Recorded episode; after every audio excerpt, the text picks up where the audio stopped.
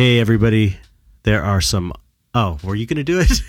I thought you wanted no, me it to doesn't even matter. That was great. Here, We're- you do it. You do it. You do it. We're Go having ahead. technical difficulties. Wait, uh, wait, wait, wait, wait, start over. No, this is great. I don't want to start over. This is the perfect thing. Everybody's going to be like, that's how we are. Okay, go ahead. We're having technical difficulties uh, on our recording. It's just a connection speed issue. So if you hear some weird like glitches and pops and artifacts and stuff, don't stress it. It's just it's our own problem. It's not your problem. So that- it's not your computer. Thanks. Okay. Bye.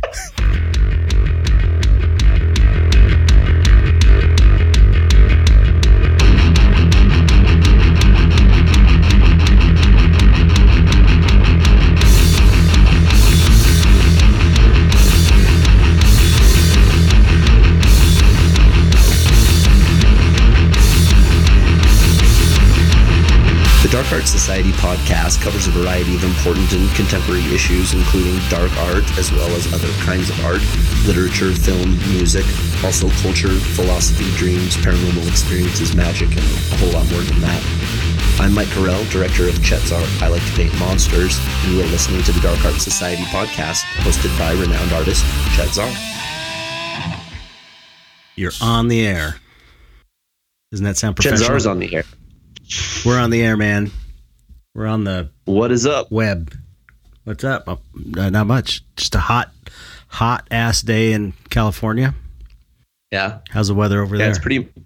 It's mild. Uh, actually, last night I decided, kind of spur of the moment, I was I was actually watching Escape from New York because remember how you had been going off to me about how I needed to see it and I'd never seen it. Uh huh. So I was watching it on Netflix, and then and more or less as a break from other work I was doing.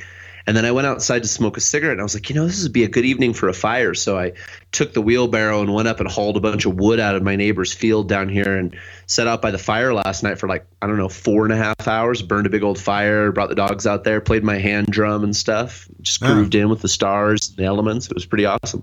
Sounds fun. Yeah, good times. Good times. Well, I didn't have anything like that happen. Except I saw the new Twin Peaks, which is amazing.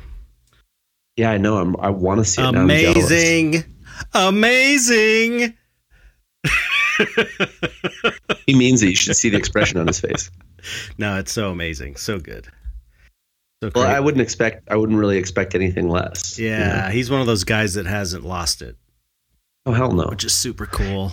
He's never. The thing about him is, I, I imagine that he will go to his grave with so many amazing things that he wasn't able to get to. Yeah, you know? yeah, I'm sure. I'm sure he's definitely tapped He's- in. But He's that one of those I- idea people. that is one of the uh, questions that someone asked. So that will that's a great lead into today's subject of the Dark Art Society podcast, which is And the segue is. questions and answers. We answer your deepest, darkest questions. No, I Unless just if Chet find, finds them so offensive that he is not able to do so, in which delete- case we will take a pass. I had to delete a couple, but generally, It is, generally he had to great. delete some even. That's how raunchy they got, guys. Well, once you know, once someone disrupts the flow, then everyone starts talking about your balls or something, and then it's like it's like just better to delete it. But um, I just posted uh, earlier today. I, I posted on Facebook and Instagram and asked for your questions, and uh, I guess, Lots. Yeah, there's a lot of lot of questions and a lot of great questions. So I, I guess Mike will read them off, alternating between so Instagram and Facebook or something. Yeah, I think that's the best way to be fair to both platforms. So I'll pick one off Instagram first, and then I'll navigate to the Facebook questions. I'm going to go ahead and read off handles here and names too, just so that we can be true to the person that asked the question. And of course, we're only going to make it so far, so this may turn into a second episode. But we've had a lot of people asking for this, you know, being able to uh, directly ask questions and have answers to them on the show. So this is it. Here it is. So pay attention. Okay, I'm, I'm ready. I'm paying attention. You ready? Okay, so so we're on. You're like pay attention, and then you just start looking off. I thought I thought I thought I didn't have to pay attention if everybody else was. So Instagram. Uh, this is ACW Studio. It says, Chet, what mediums do you use for your oils? well, that's a very easy one, and that is Liquin. L I Q U I N. Liquin, not liquid. So that's from Winsor Newton, and that is a quick dry alkyd painting medium. And basically, when I paint with oils, I dip a little my brush in a little bit of the liquid and I mix it in my paint, and uh, that increases the flow of the paint, and it also makes it dry overnight. So each layer will be dry the next day, and I could start on it the next day. Well, there you go. So ACW Studio, there's your answer. So on Facebook now we have Michael Broom says, so I noticed you. Okay, I, I, I'm just going to read it the way it says. So if you had typos, I'm sorry you didn't edit those before I read them. so I noticed you work from your own studies. I guess I would like to know a bit about your workflow. How much quote planning goes into a piece? Thank you, Michael. Yes. Did did we talk about this in a past episode about the sketch and the study and all that? I thought we did, but maybe yeah, we you've didn't. talked about we have we you what we talked about that on the creative the creative processes or the whatever that episode was called. Okay. Well, I'll I'll just do a quick run through for those who haven't Nutshell. listened to that. The nutshell version. Um, I usually start off doodling. I come up when I get a doodle I like. I refine it into a uh, a thumbnail sketch. Try and keep it very simple. Oh, there goes your phone. Um, then I, from the sketch, I usually do a five by seven or some small study where, where I kind of paint the thing. Once I get the composition and stuff worked out in the sketch, I'll block in a study and, you know, not spend more than a couple hours on it just to get the figure out my colors and the lighting and uh, you know further refine the composition or whatever and then i move on to the final piece once i have the study done and i kind of use the study uh, to work from as a, as a map sort of so i used to paint just straight uh, st- paint the big painting right away with no prep but there's a lot of problems with that approach for me anyway so it's you know it's pretty planned out. It's planned out to a certain point, but I can elaborate on it and change as I go. I try, but I try to make sure the composition's going to be right, the colors are going to be right, and all the basics. You know, the the foundation is right, and then I can kind of elaborate from there if I want to play on it. Nice. I think that that was very well uh, said there, Chet. Because a lot of the time, you've complained to me that you have a hard time saying things concisely, and that was very concise. Nice well, job. thank you, Mike. Appreciate that. Anytime, Chubbs. Moving on to Phantasm eighty four here on Instagram. All right. Sorry. Which of your piece, which of your pieces holds the most sentimental value to you? I know what that is. Do you know what that is? I imagine that I do. What do you think it would be? I would say chronic anxiety. Oh, interesting. That wasn't the one. I'm wrong then. But that is, that would be in my top five probably because that is kind of like a self portrait. But the one that I the one that I really wish I never sold is Black Magic. That's the one I kind of hold uh, dearest because I think it's you know one of my best paintings, and I I've told the story too about how it came in a flash. I don't know if I told it on here, but I did in the documentary, I think. But it just popped in my head out of nowhere. The finished painting popped in my head just when I was walking into my my little cellar where I used to work, and I had the image of the finished painting in my head, which rarely happens to me. Usually, I have to really kind of work through it to figure it out. And um, I did a digital study quickly, which I'd like to find that because that's on a computer somewhere. I'd like to see that. And then I just painted it. I didn't even do a study because I just saw it in my mind and I knew how it was supposed to look. So I would have to go with Black Magic. Yeah, that's legit. I, I can see because I've I've asked you a few times like what's your favorite painting. You also said woman with a spider web fan also Yeah. was up there as as Yeah. a favorite, but not necessarily the most sentimental, as it were. Right. Yeah, that's yeah. That's got technical things about it I really like. The underpainting showing through and stuff. But overall I'd have to say Black Magic just because it's and it's also so iconic and kind of the, the coolest my coolest character. Well, at least you know who has it. That you know, there's always That's that. true. Chris Velasco. I can go visit him anytime. Yeah. Okay, so we're moving back to Facebook here now. Lorna asked, Lorna Mess asked, uh, like six questions in a row. So um, I'm gonna. Do you want me just to pick one? Do you want me to do them all? How do you want to do this? Um, I don't know. Maybe pick maybe pick the best one, and we can get back to her if we get through everything. Because we should get every, everyone. Okay. A, a well, there's question. there's two there's two good ones, but I'm Okay. curious the most about what is the soundtrack to your life. That's the one I want to know about, Lorna. Thanks for that question. I think it would be Yakety Sax, the Benny Hill thing. No, Just kidding. Soundtrack to my life. Probably NoMeansNo Wrong, that album. That's probably the soundtrack to my life. Yeah, Um, I don't, that's a weird question. I don't know. that's a weird question. Uh, you know, I like so much music; it'd be hard to pick one. I have different soundtracks for different moods. She wants to know the overall soundtrack for your life. That's you know, come on now. It hasn't been written yet. How about the dark, the. Dark Art Society theme song? when I walk into a room, that starts playing. That that's your jam, huh? That's my jam. Uh, what's her second question? Because I didn't think I'd have a very good. Oh, you want to do that. another one? Okay, so I like this one too. Uh, she says, "What keeps you awake at night?" Oh yeah, that was a good one.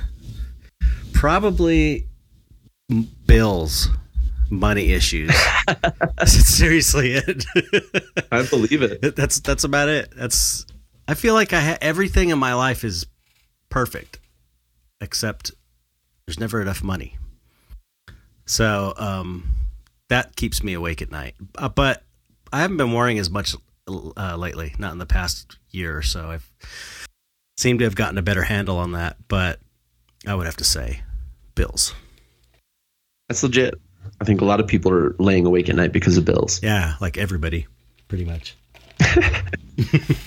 Well, Thank I you. can say that That's even though one. I I find myself in a difficult financial position more often than not, I, I bills do not keep me awake at night. So there's that. they don't. That's good. No, no, Good, good for you. I don't have a problem with that. I mean, don't get me wrong. I'm just as stressed out about not having money, but they don't keep me awake at night. I don't think about it like when I'm laying in bed or anything. The other thing the that farthest thing from my mind. I saw I was seeing the weirdest shit in my head last night. It was like it was so funny because it was it was the kind of stuff you'd see if you were on psychedelics and you had your eyes closed. Like it was that clear and concise and Hmm. tight and imagery doing all the stuff that seemingly has nothing to do with you. It was just happening all on its own, and it was so ridiculous. It was like so it was like laughably ridiculous. I was having quite the fun time watching it happen. wow, what did it look like? Like geometric Well, shapes, like- or No, no, it was like real like scenes of things happening like and they were just morphing into one another. So like the first thing I remember seeing was this gigantic white bunny rabbit and it, it looked exactly like a regular white bunny rabbit except for it was huge and it like turned its head and bit the air in front of me and kind of tore that whole piece of the my vision away. And then this guy's head came out of it. He was like a cartoon kind of goofy looking character and his eyeballs kind of boinged way out of his head and came back in. wow. And then this funny looking gloved fist came up and hit him in the mouth, and his teeth blew out everywhere. It was just ridiculous. so And it was like on and on and on and on and on. wow, like a spontaneous you. DMT experience, like your your, you know, It- your your mind, your brain released some DMT. it was wild. It was funny though too, and I was just sitting there like. You can't even make this shit up, man. Only the unconscious, you know, the subconscious is the only thing that could combine these random elements together in such a strange, you know, ballet of absurdity. Right. That's cool. Yep. I like it. Okay, so moving on. Sorry about the tangent. Uh, Instagram, art by Twisted Well. He says, What medium, if there are any, have you not tried that you'd like to try out someday? Yeah, that would be easy. That would be interpretive dance. I can so picture it already. That's the terrifying. Just thing. kidding, just kidding. Uh, let's see. That's a good question. Um, you know, I'd like to try. Believe it or not, I'd like to. It's not really a medium, I guess, but it's more of a style. But I would like to try abstract art, Mm. Just for the hell of it. Just because I kind of, I watched this documentary. I never got abstract art. I always, I didn't like it. Never liked it since I was a kid. I, I thought it sucked. And then I watched this. Uh, uh, Gerhard Richter documentary, this abstract expressionist painter. His name's Gerhard Richter, I think. And Uh huh. And I and it totally clicked and I understood it after watching that documentary. Kind of the same way with uh, Huh. uh, after watching that Warhol documentary, I got pop art and what he was doing, and I was like, yeah, okay, I get it. You know, it's you know, he was like, there's no meaning. It's just about making it cool shapes and colors. You know, and I was like, okay, I get that. I get that, you know. It's just a different Yeah. way of, of seeing and a different way of painting, and so I'd like to. I, I would like to try that. Um, as far as mediums, I can't. interesting. I feel like I've tried pretty much everything I've wanted to try. Uh, oh, I'd like to try uh, like what you do, like uh, mixed media assemblage type stuff. I would like to try try Mm-hmm. that. You know. Um, Oh man, you could do it. I, I could picture you doing some pretty incredible stuff with that. oh, it seems like it'd be super fun, and I've done small. It is. I am sure. I've done some small things like the just with stuff laying around, like that Uncle Sam little toy. Did you see that when it was in a mousetrap, laying in a mousetrap? This old cool mousetrap I had. I thought, That's in the documentary. oh yeah, yeah, yeah. That Yeah. was, but that was just like you know, it was sitting there, and I just put it in the mousetrap, and it's like, hey, it's art. But um, It's a ready-made. yeah, totally. So um, yeah, those are those. Are, that's it. Well, I'd love to see you do some assemblage work because, I mean, again, I think I find it to be the most enjoyable kind of artwork for myself. Oh, yeah. Um, but I'd love to see what you did with it. I'd love to see your your spin on it. You know. Thanks. You know, another thing would be diora- dioramas. Yeah, that's a lot of fun too. I That love would be that shit. so cool. Di- di- diorama, diorama. That'd be so cool. Mm-hmm. Little figures, sculpt little figures, like sur- dark, surreal dioramas. I want to see a dystopia diorama. Yeah, That's what we, yeah. tabletop dystopia diorama. So many ideas. I love that kind of time. stuff. I mean, when I that was actually part of my favorite part when I was making Chet Zar I like to paint monsters is that stop action scene, that haunting scene, because I got to Oh, yeah. build the whole, mm-hmm. You know, build this little tiny room and figure it all out and like figure out how to get the camera to get the angles I need in the small space, so the glass bottom, you know, Lexan floor, so I could shoot through the floor and shit. And just it's like it's so much fun because it's like you have this idea and then you start to build it and see it take shape, and then when you put the camera on it and you frame it up, all of Mm-hmm. a sudden becomes larger than life and now you've created this whole other world it's really Right. exciting i love that kind of shit Yeah. I guess film. Okay. Would, film would be another too. Well I- and you've done a lot of obviously film but you've never like you know made your own film Right, but I've see I've done a lot of film. I did film when I was nine or ten years old, and I got my dad's Super 8 camera. I used to I was way into filmmaking and um, splicing and editing. You know, with a little the film together, taping the film together. I was so into it to where I feel like I got a a good understanding of it. But then I haven't done anything since I was a little kid, so I'm kind of Yeah. chomping at the bit for that. Well again guys if you want to see any of that uh, guys got to grab a copy of I like to paint monsters because there's footage in there of these these films he's Oh, talking yeah, about that's right true. yeah They were a, wacky. a few few wacky cool movies. little clips Chet with his cute little devo shirt and his little black hat with the with the wolf ears blonde hair. Yeah. Okay, moving on. Uh, Facebook now. Sarah Orange. Does my name confuse you? Oh yeah, that was kind of a joke question. I think I already told her her name Sarah. Ta- I've responded. Sarah tastes like maple syrup, and orange tastes like orange soda or orange crush. So Oh, okay. it doesn't really confuse me. That's my synesthesia we're talking about. I have synesthesia where uh, words and names have flavors. For those of you who don't know. So it's just a. So it's actually just a really sweet flavored name. Yeah, yeah, that's what she. Kind of mapley, kind of orangey. it's not like the two flavors combine. It's like Sarah is one flavor, orange is another. You know, Oh, it's like it doesn't combine. It's it's weird. so you, it's like having a sip of orange soda and then washing it down with some water and then squirting a little maple syrup in your mouth. Pretty much. Okay. Back to Instagram. Negative underscore Nick. What tools do you use for inspiration? And for anybody else that hasn't listened to it, we did just do an episode on inspiration and influences, so um, that that'll fit in there too. And Nick, if you haven't heard that, listen to that one because that'll give you a lot of information. But do, by all means, check. Continue. Yeah, that's we we already covered that in a whole episode. I can't think of uh, anything else. That you didn't cover.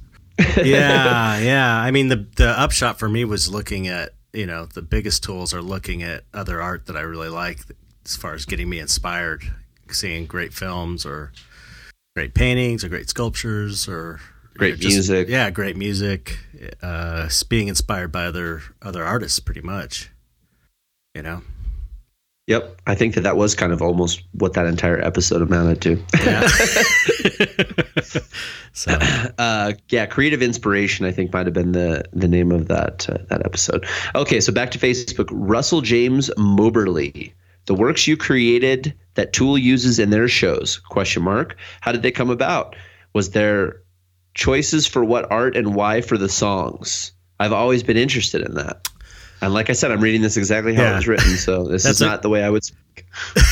that's fine. That's fine. and that's no shit on you. I know how it goes on Facebook, Russell. No worries. I'm just I, again, I'm maintaining the posterity of how you wrote it. That is your voice. I that's a great question too. Um, it is a great question. I haven't I, talked about it well. much. Yeah, I haven't talked about it much.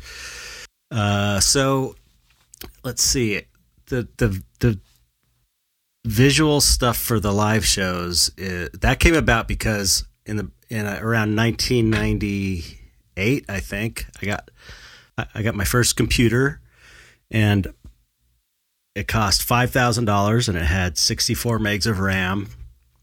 It was you know it's just amazing how how lame it was. 56k modem. It was I remember like 56k modem. Oh my god, that's so fast connected to the internet.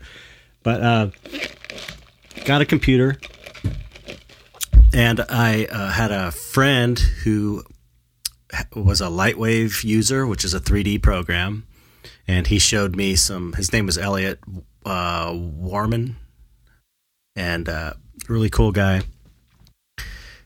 And uh, he showed me some basics on how to use Lightwave 3D, and I started making my own little animations because I always loved filmmaking when I was a kid, and stop motion and stuff like that. and what attracted me to the digital 3D stuff was that you could basically in a computer you could make a little base what's basically a stop motion film but digitally and that was appealing to me to where I, I could do everything just in the computer so i started getting into that um, and the first big successful animation i did was uh, called ended up being called toilet training. And that was it's weird too because i was just on this uh, podcast yesterday or no not yesterday a couple days ago friday. And it was just posted yesterday uh, the rock and roll beer guy podcast on soundcloud. Um, maybe we could give him a link. I i, I reshared on on our profile on soundcloud. Cool. And he interviewed me and uh, we were talking about this. But i i had a uh, a vision when I tripped around that same time on mushrooms, I believe, when I closed my eyes and I saw this this movie of you know what is now the toilet training animation, um, which is on my Disturb the Normal DVD and also in Tool live Tools live shows. But at the time, this was yeah, this was like in '87, so that was like 10 years before. At the time, I didn't have any way to show anybody this imagery. So when I started learning the computer and Lightwave, I was like, oh, I can finally do this animation I saw 10 years ago in the strip when I closed my eyes. And so I did a variation of it. Had a couple friends help me who were, were also learning the program. Um, and it was really cool and really weird and creepy. And I was showing it to Adam Jones, who I was friends with at the time um, he was he was shooting some footage that they were going to use for their live show at the shop I was working at. Like we, my boss let us go in there and shoot these women, paint them, do their body, paint them up. They were naked, and we did body painting. And then Adam just shot a bunch of weird video with lights moving all crazy and stuff. and they were using that for projections. And I think it was around there where I showed him this toilet training animation, and ended up being called toilet training because it's got toilets in it. And so he's like, "Hey, can we use that for the Tool live show?" And I said, "Yeah, sure." And so then they used it. They started using it, and I think they still use it.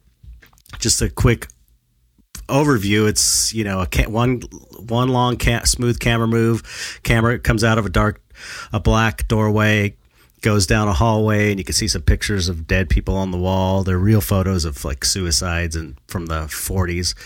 And a scarecrow is in one of the pictures. And then it goes down keeps going down the hall, and then this kind of weird caterpillar like maggoty thing comes down on a string and goes by the camera. It continues to, I guess, dolly is the word, going sideways. You know, it's not panning; it's like on mm-hmm. a on a dolly sort of. Goes into this big room, which looks like a an old high school gymnasium, sort of. And it's all dirty looking, and there's arms and legs and a torso writhing on the ground, and they're not not bloody or gory, but they're healed over where the neck would be, and the shou- the arms and the legs on the torso, so it's smoothed over everywhere. You know what I'm saying? You've seen it though. You've seen it, right? Mm-hmm. Yeah. Yeah, yeah, I love it. You're, you're explaining it really well. Keep going. I'm And watching so- it in my head. There's like trash on the floor and a leaky pipe in the background. Then it there's the one guy waving the hand like that. Oh, that's right. The guy I forgot about that. The guy there's a guy in a suit. no head or whatever. Yeah, with no head and no hand. One of his hands and one of his head his head is one of his heads. His head is missing and one of his hands and the and the hand that's missing is this empty you know, it looks like the invisible man kind of in a suit, but his hand mm-hmm. the one that's the arm that doesn't have a hand on it is waving as you go by. Then you go across, then you get finally it stops on these three old toilet stalls and there's a guy there standing in front of the middle toilet stall looking in and you can see the toilets are all disgusting on either side of him. There's three stalls. He's standing in front of the middle one and he's like naked slightly heavy set guy with red hair and a black top hat and holding a barbecue fork. And he's he's looking in the toilet stall and then he kind of turns around and looks at you and his eyes are glowing. And then as he turns back around to look in the toilet the camera goes past him and down into the toilet and then it loops then it comes back out of the black doorway so anyway he started using that So if you want to have a first person POV experience of going down a toilet, Chet Zar's toilet, this is this is your chance to have it. my, it wasn't my toilet it was my inner toilet i guess You created it, so it is therefore yours. That's yours. true. My inner toilet. Own that shit, bitch. So uh, he started using that, and then I started getting more into digital stuff. They started using that for their live shows, and um, I believe using it for the song "The Patient." Um, and then he hit me up for some more stuff. I think I did two other sessions where we created artwork for um, digital artwork for their live stuff, animation stuff, and I think the second one was stuff that I had been working on that that he saw, and he's like, "Hey, can we use that?" Or I forget how it went.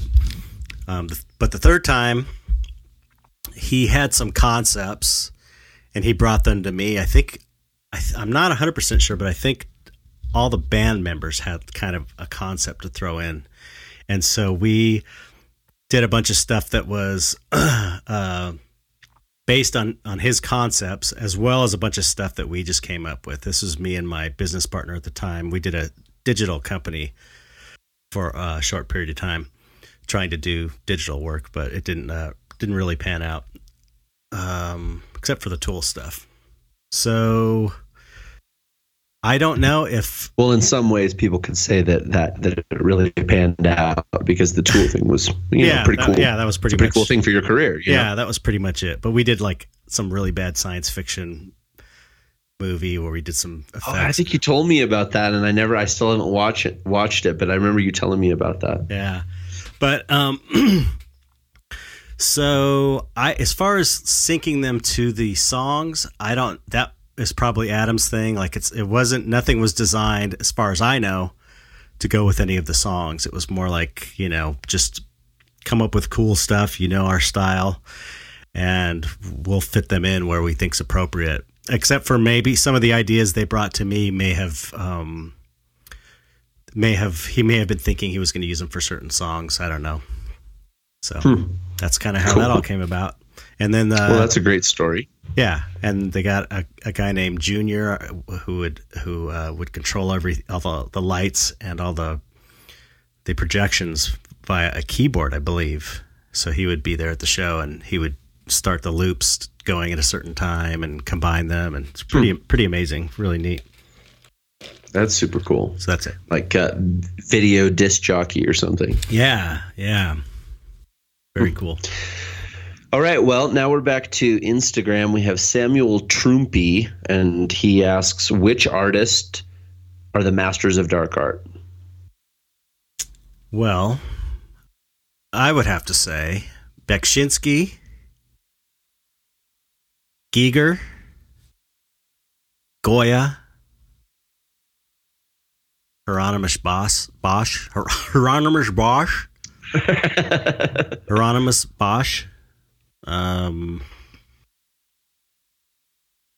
I mean, those are the big masters as far as I'm concerned. The old guys. I think modern, you know, modern dark art is it's really all about Beksinski and Giger for the most part. You know, Francis Bacon as well. We, I mean, we've I didn't we talk about this mm-hmm. stuff also before? Yeah, this was uh, in our influence influences oh, right, and inspirations right. one where we talked about a lot of them, but but not all the ones we talked about were quote masters of dark art per se, That's although true. quite a few were. Those two, to me, those are the two I think of when I think of my masters of dark art. Anyway, you know, what do you think? Yeah, and uh, you you listed it right off. I thought I thought that was pretty solid. Okay. All right. All right. So back to Facebook. William Butler, Bullwhip or Iron Maiden? Oh, I know the answer. Bill Butler. Iron Maiden, of course. Come yeah, on. Obviously. wah, wah, wah. Okay, back to Instagram. Carlos Gomez FX. What advice do you have for younger painters trying to get into the industry? Well, you know, like I said uh, on another episode, it sounds like you people are not listening to your episodes.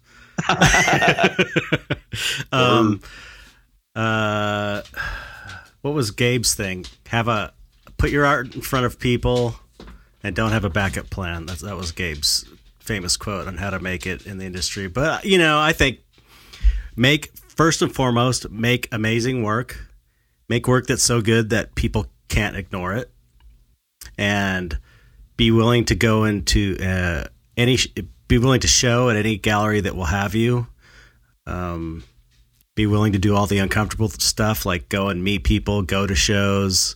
If you if you can't get in shows, go and network and meet people and collect meet collectors and other artists. That's how I started doing it. I, I just I would I got into the Cannibal Flower group shows.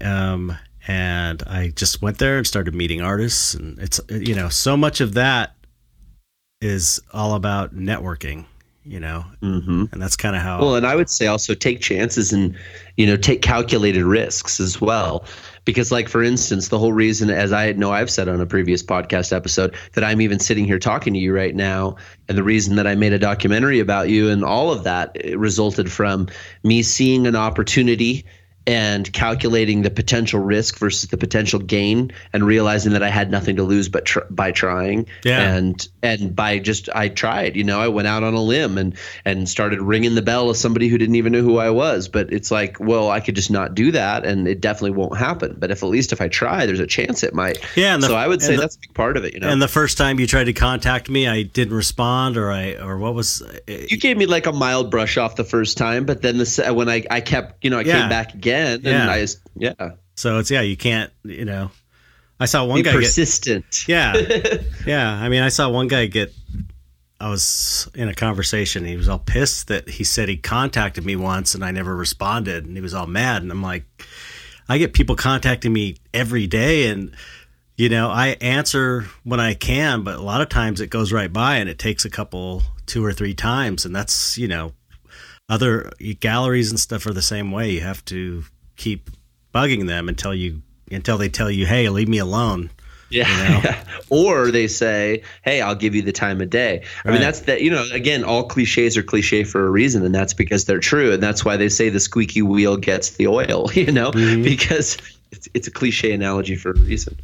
Yep, it's true. So yeah, I agree with that. All right. Well, I thought that was good advice. So now we're going to get to David Sherman on Facebook, and he asks, "How did David Sherman get so awesome?" Well, you know, it's not about how he got there. It's just about how awesome he is. I mean, it doesn't matter when you're that awesome.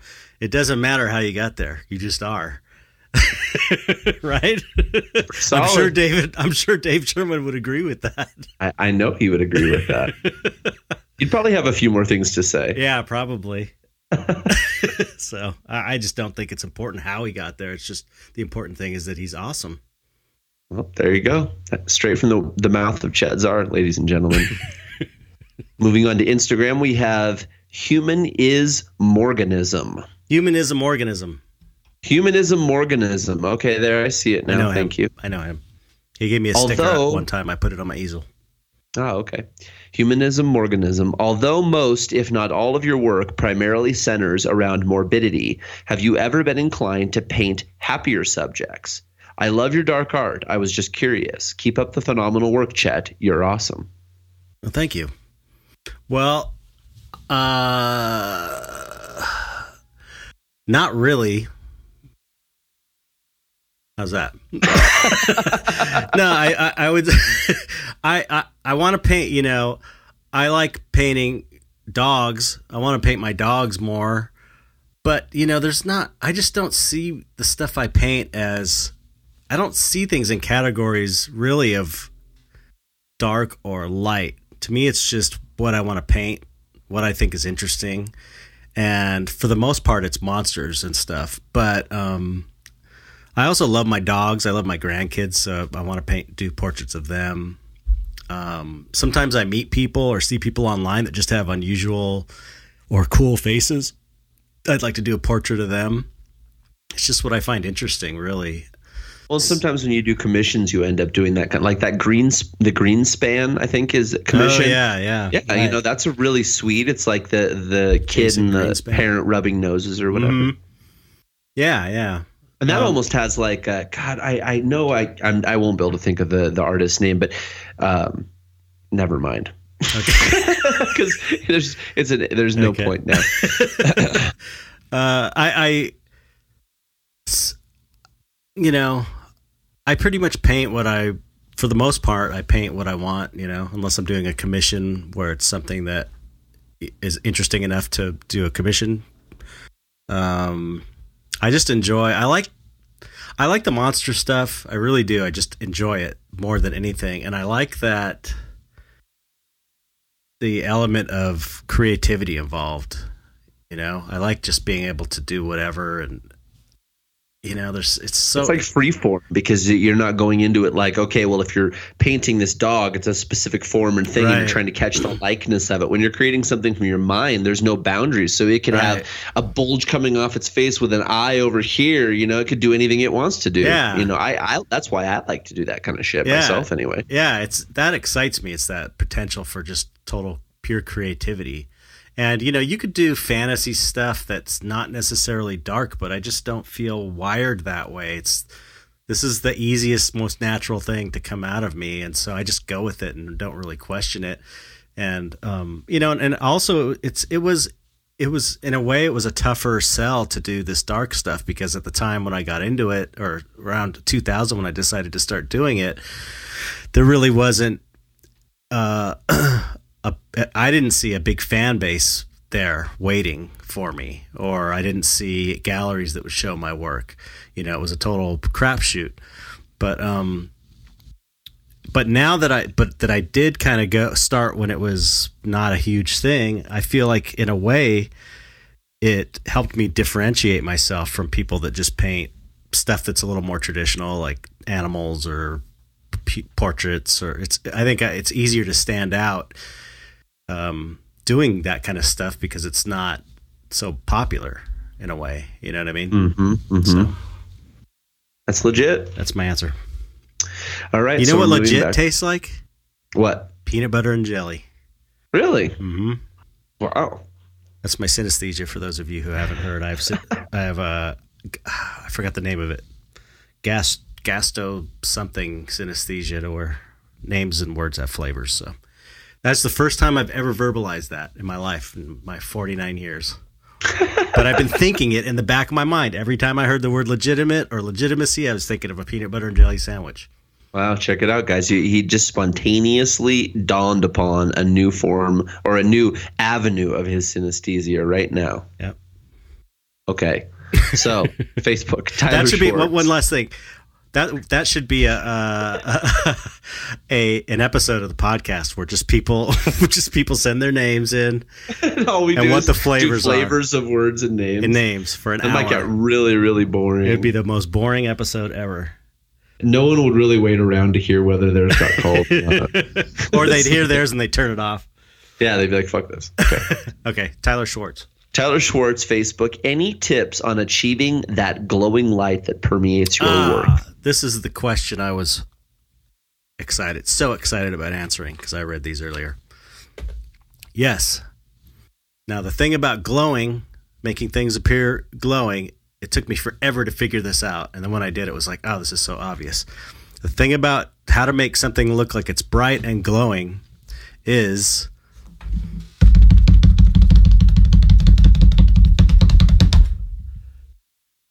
relative value. Um, okay, I should explain relative value.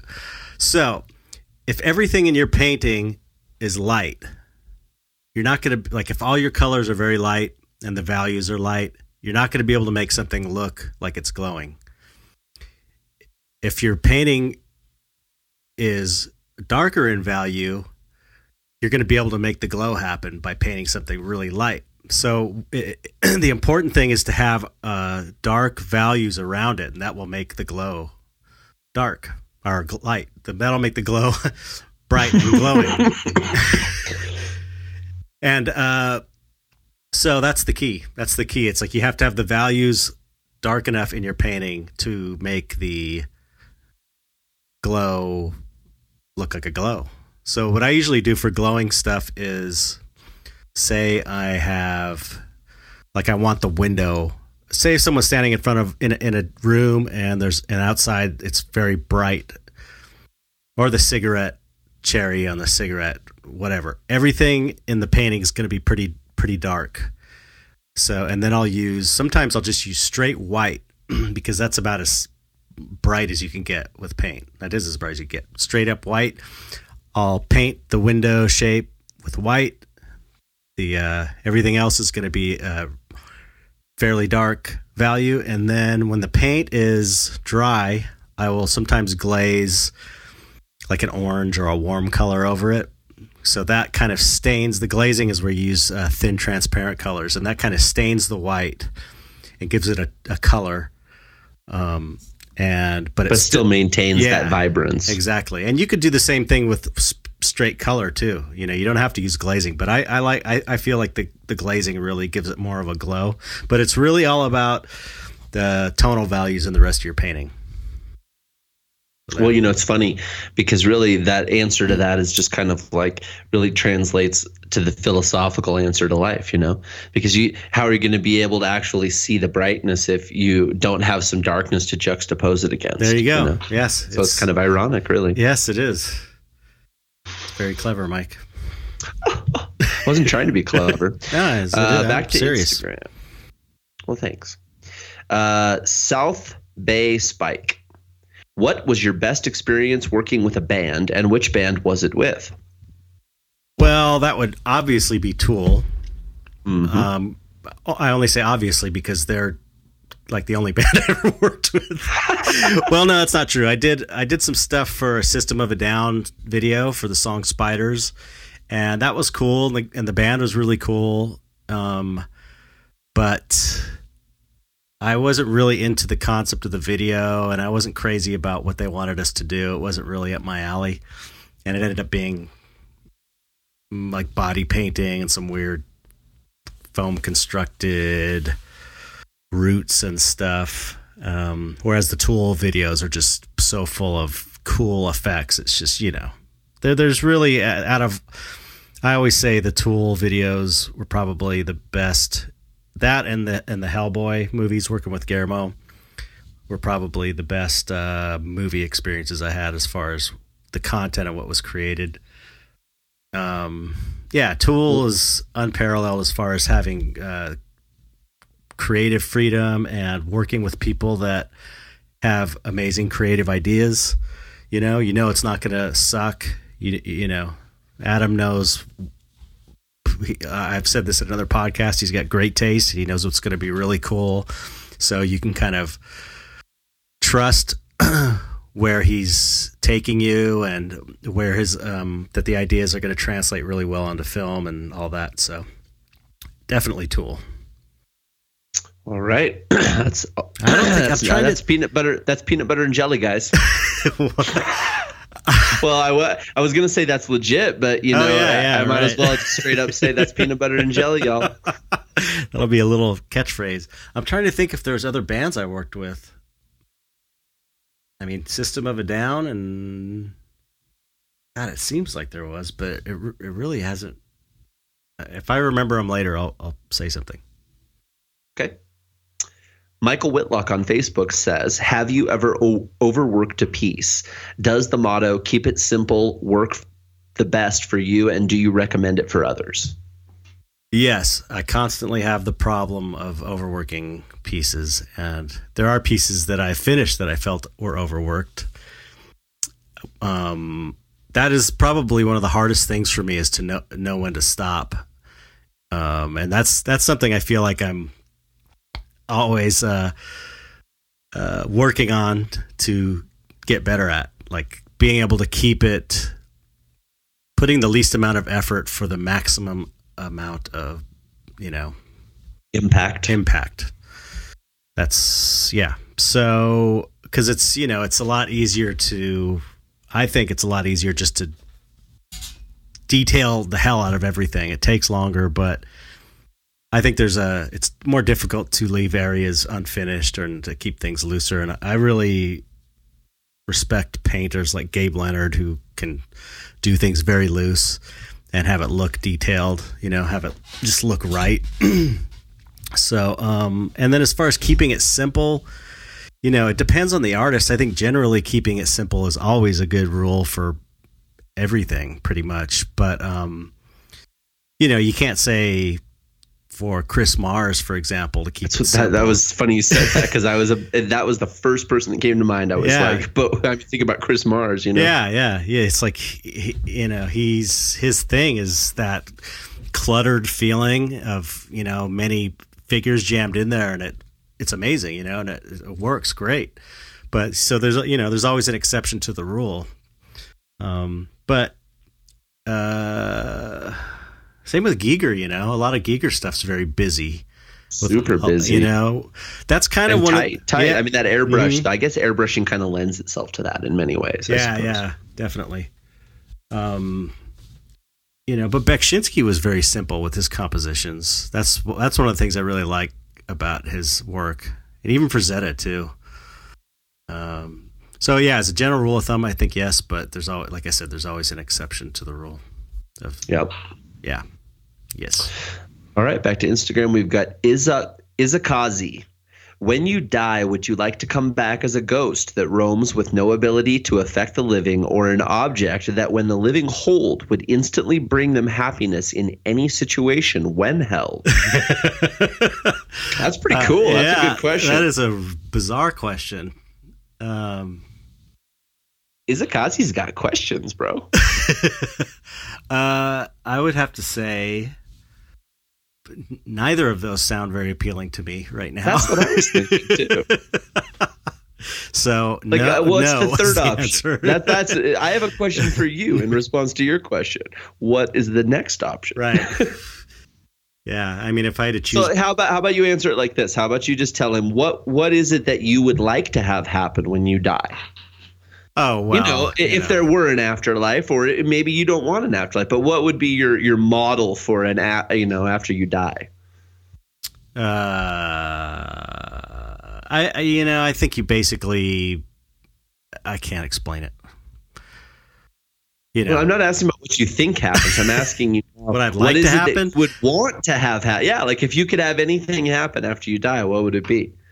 That's what he's asking. He's just giving you only two choices. I'm just giving you a limitless choices. Oh, I don't know. Everybody, I don't know. Let's move on.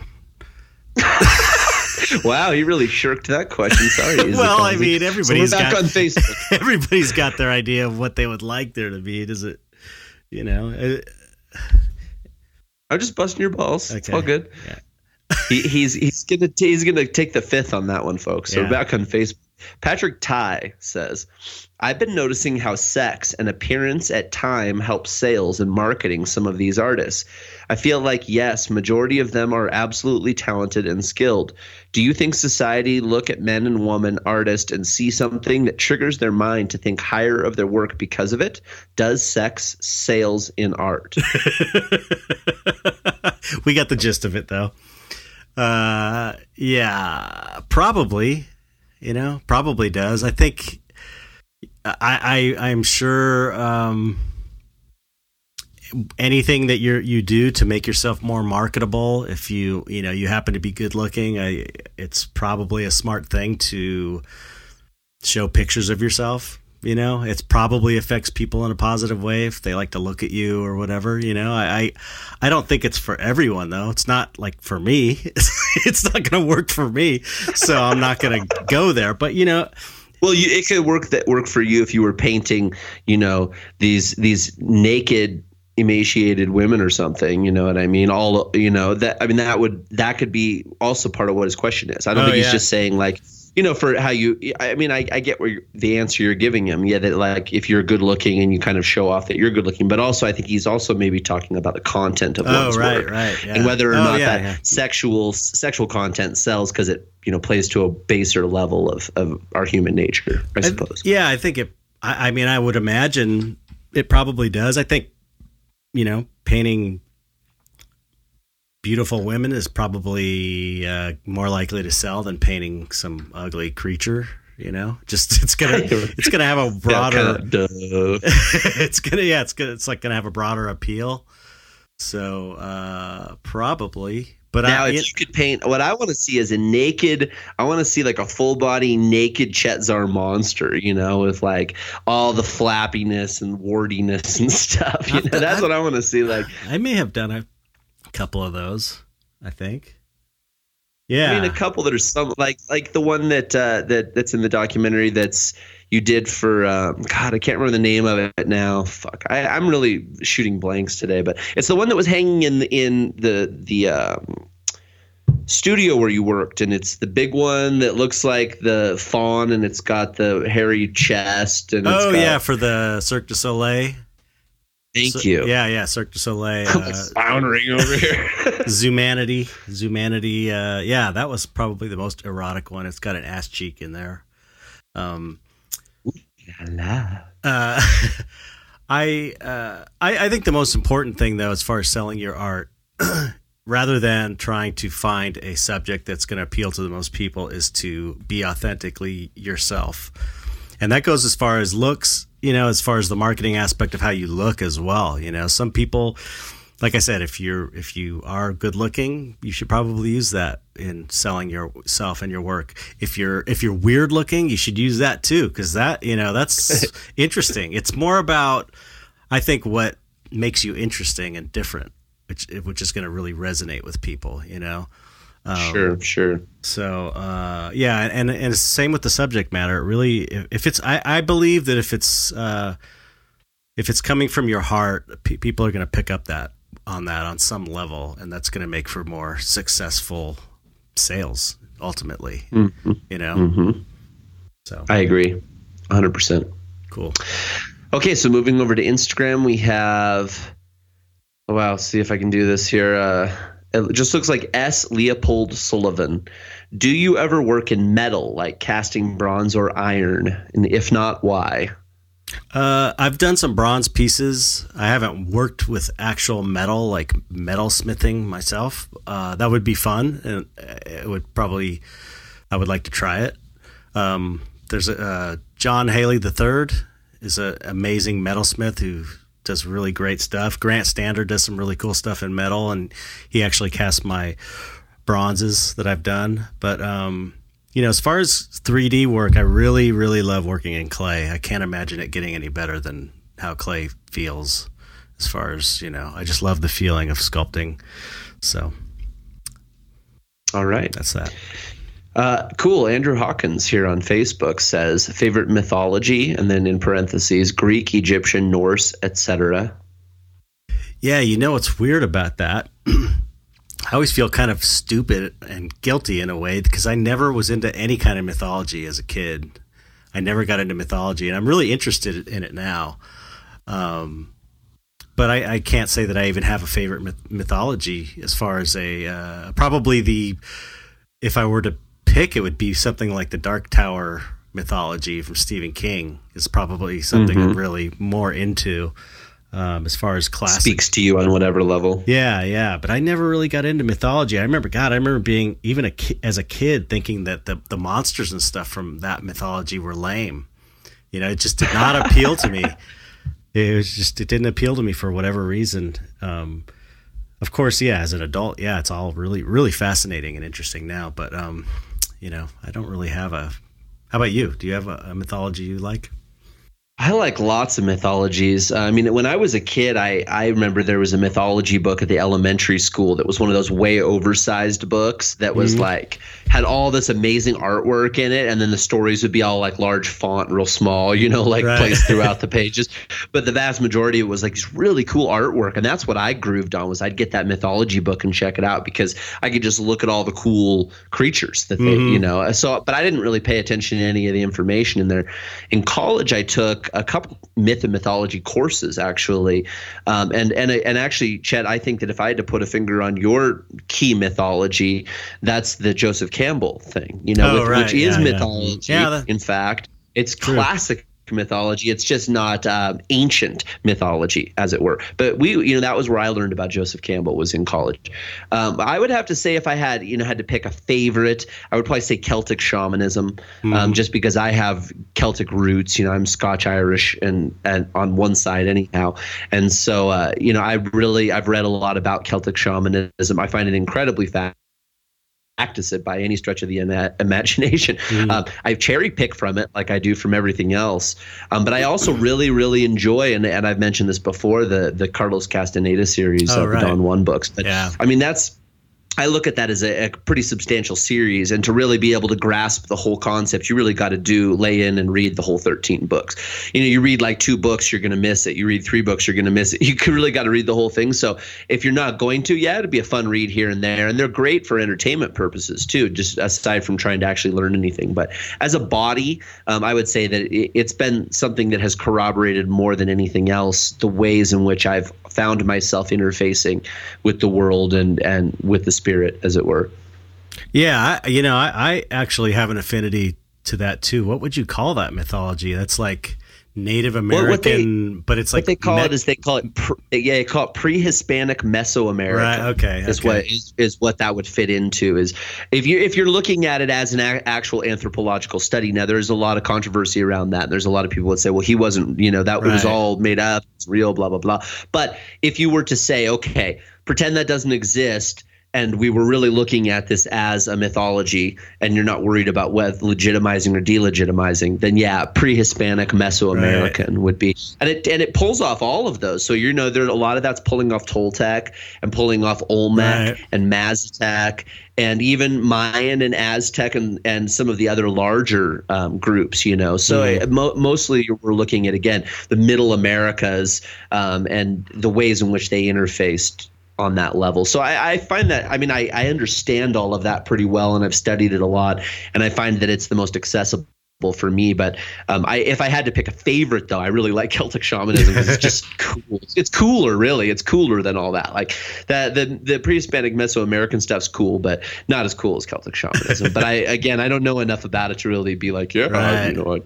Yeah, I just know that they worship, you know, uh, or not worship, I should say, but that the um, wood has a lot to do with it, like like uh, oak, ash, and thorn, and that each different kind of wood, is, you know, vibrates on a certain level and has more power. And there are different stages of wood that mean more or less, and people are affiliated with different types of wood. And I know that it's just it's a very pagan, earthy, mm-hmm. uh, you know, connected with the spirit. It's almost like you know what you would what you would perceive the Native American religions you know pre-Europeans to be like here, right. except for you know in in England or Scotland or Ireland or whatever, you know. Right.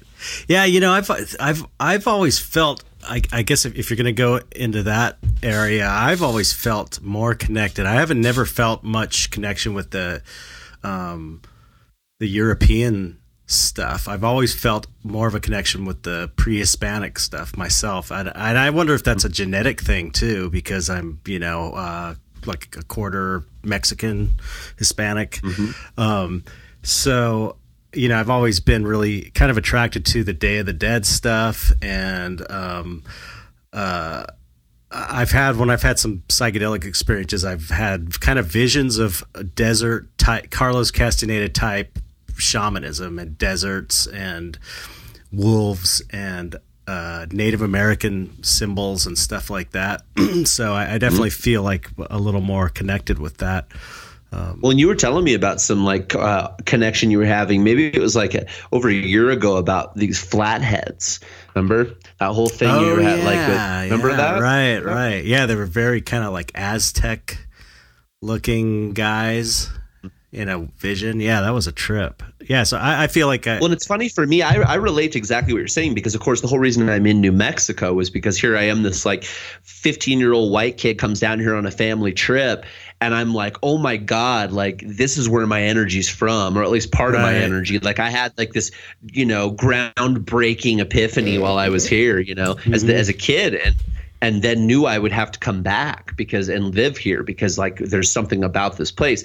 Now, I mean, regardless of whether or not I stay or I go. The point is, is that being in this place augments something that pre-exists in me that's energetic and I know it is and it extends beyond my physical corporeality now in this particular formulation that I exist in as Mike Correll, you know. Mm-hmm. And I can't explain how or why or any of that, but there's something in me that's connected to exactly the same stuff you're talking about and I really don't know where it's from or why it works that way, but it's what draws me towards wanting to study it and understand it and learn more about it. yeah, it's interesting. Very interesting. Good question. How how many questions do we have left? Because we're at about an hour right now. So I'm wondering if we should should we Well, stop one, and do a part two? three, four, five, six, we could- seven, eight, nine, 10, 11, 12, 13, 14. Hold on. Uh, 15, 16, 17, 18, 19, 20. Yeah, we we have like plenty more. Because we could stop and then actually record the next one still. You know what I'm saying? If you wanted to. Yeah. And then have it as a backup. I yeah, I hear you. I hear you. or we could wait and do it another time. I don't know if I have another one in me, honestly, right now. Well, do you want to uh, take the last one more? The ne- is there, is the next question good? That's in, on. The next question is from Joe A. Die, and it is Do you ever have nightmares about your creations? Oh yeah, that's a pretty good one. Okay, let's end with that one. Yeah, I like that one too. Okay. Um. Uh. No. All right. Thanks, everybody. no, I re- I- no, I really don't. I really don't. I don't have nightmares. I don't have dreams about my stuff. I, I don't see uh, my creatures in dreams at all. I, I But, he, but I'm gonna, but I want to modify that because you always say that. But then you've told me this story about this dream that you had, and it's like it's totally sounds like one of your monsters, but it's like all cheesy and goofy, like the guy in the cage with the paper mache mask Right. and shit, well, that, and it's all looks like it's painted with mustard. It's like it sounds.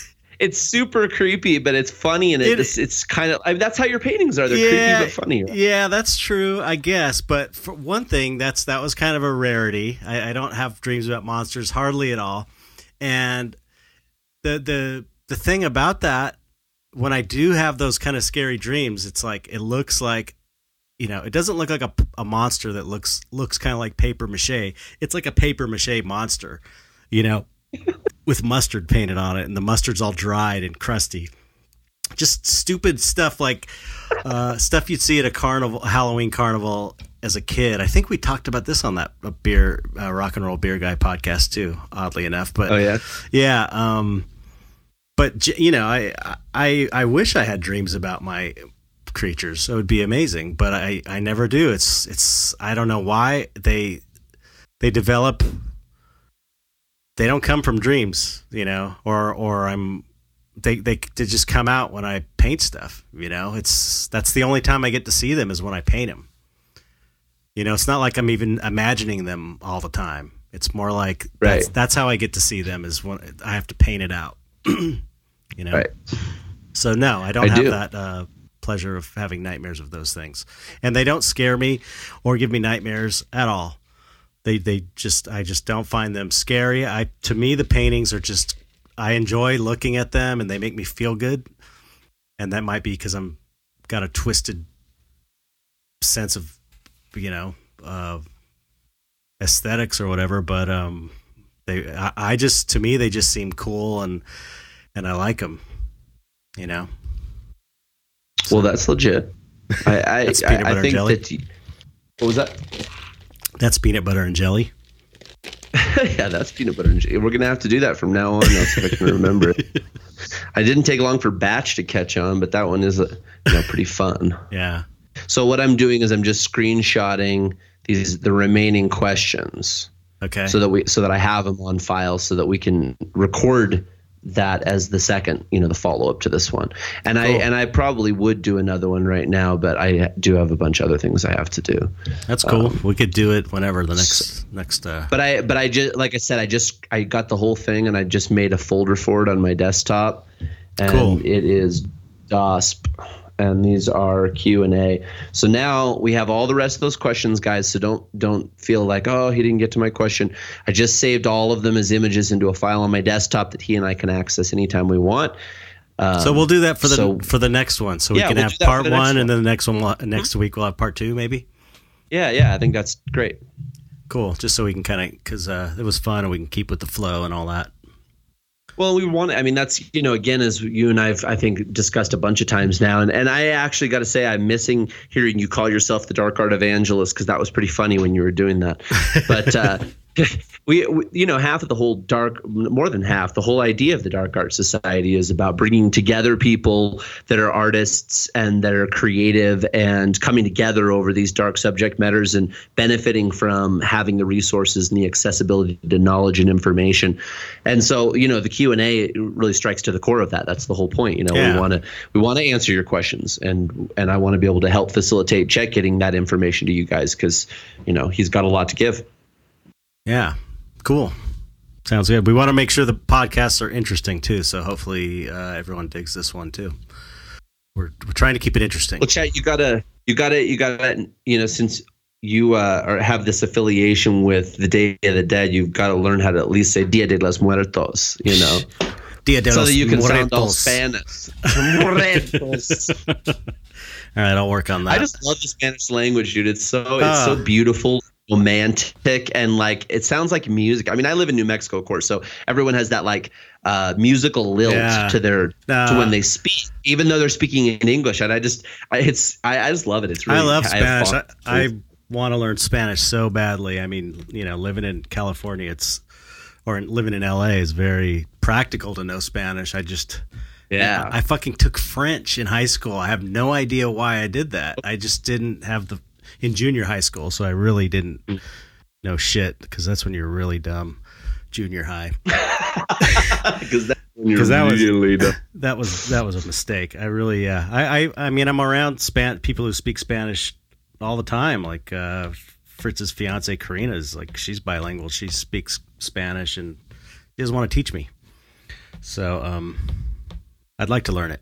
I do love the language. Well, you could you could learn it. You I could, could. get like the Rosetta Rosetta Stone on tape and uh, listen to it while you paint, and you you could learn it. And then I could I mean, I to took Spanish. Spanish. I took Spanish when I was in the sixth grade uh, with my parents because they were taking it at some high school, and I was like a kid, and I went along and I took it, and then I took it for two years in high school. So I have like a pretty good bedrock of it, but I can't speak it, you know, Mm. like in conversation. I can listen to pe- people speak in Spanish and figure out what they're saying Yeah. and I can formulate enough of a response in Spanish to actually somehow mildly communicate. Right. But that's about the extent of my my abilities with that language. You know, I went to when I was 18. I went to Italy and worked on a film for three months, and I kind of learned a, a little bit of Italian, enough to communicate basically. And so that, that's kind of mm-hmm. like Spanish a little bit. It's very yeah. you know. So I, it's I, Latin based for I sure. I can yeah. almost understand sometimes words here and there speak, people speak Spanish, but um, yeah, we'll see. Maybe someday. anyway, tangent time. well, yeah, I was gonna say. So You know what tangent about, tastes like? asked about speaking Spanish? you know what what tangent it tastes taste like? like? Tell me. It tastes like tangerine flavored yogurt. My mom used to get this tangerine flavored yogurt when I was a kid. I wonder if that's because Tange and Tange. Oh, for sure. Yeah. both Some of them are some of them are very much like, oh, it sounds like that word, so that's why. But then there's like Kathy tastes like milk. And there's no, Right, right. you know, there's stuff or, Or, or I asked you about that. I asked you about that friend of mine whose name is Aaron, and you said she tasted like ammonia. yeah, right. yeah, it's He's just being honest, it's just weird. Anyway, we'll do a yeah, maybe we'll do a mini episode someday about that, like a 15 minute episode. Maybe not. We can squeeze it into the second one of this. At the end, we can just run through a whole bunch, uh, a whole bunch of. We just we'll, we'll Go just through a I'll- I'll baby name like, book. Five names from each letter of the alphabet, and we'll just cruise through them super fast. You just have to pay attention. Okay, let's well, this has been fun. Yeah, I got to I'm, I'm working actually right now on a, a Kickstarter video and a Kickstarter project for Chris Haas and his band Ragwater out of Pagosa Springs, Colorado. And I've been just working on that video all day, and it's it's a lot of fun. Chris is a, a really photogenic dude, so I'm having fun editing the, the footage, just because Oh, he's cool. not ugly, and I framed it pretty well, so it looks good. Yeah, he's you know? definitely got a cool cool look. too. He's got a cool look. Yeah, yeah. He'd be a And then guy I'd want to paint. He'd be a guy. He's got a really yeah, unusual yeah. look to his face. He's He really does. really cool looking guy. So yeah, I, I would, was I would telling paint him too. He's like, "Oh, I don't know what you mean." It's like, no, dude, trust me. You've got like, there's something about how you look. It's Yeah. very appealing. You're you're attractive, but not in a traditionally attractive way. Right. Yeah. Yeah. So anyway, I was working on that, and I, I I'm actually throwing together this little title sequence thing. It's kind of my own creative idea, and I'm I'm hoping to wow them with it. So Oh, that's cool. been I was around on that before we got on the on the podcast here. Can't wait to see it. Well, you get back to that, and we'll um, we'll uh, do it again soon. Oh, Awesome. Well, yeah, we'll catch you next week. Thanks for tuning in. and please share and like and all that stuff because we're still getting the yeah, word out there. review. Yeah, some people don't know that this exists still, and again, it's like for every. I mean, we're looking at our views, and we've got anywhere from you know on a like a, a lousy week, three hundred and thirty, all the way up to a thousand, maybe on a really good week.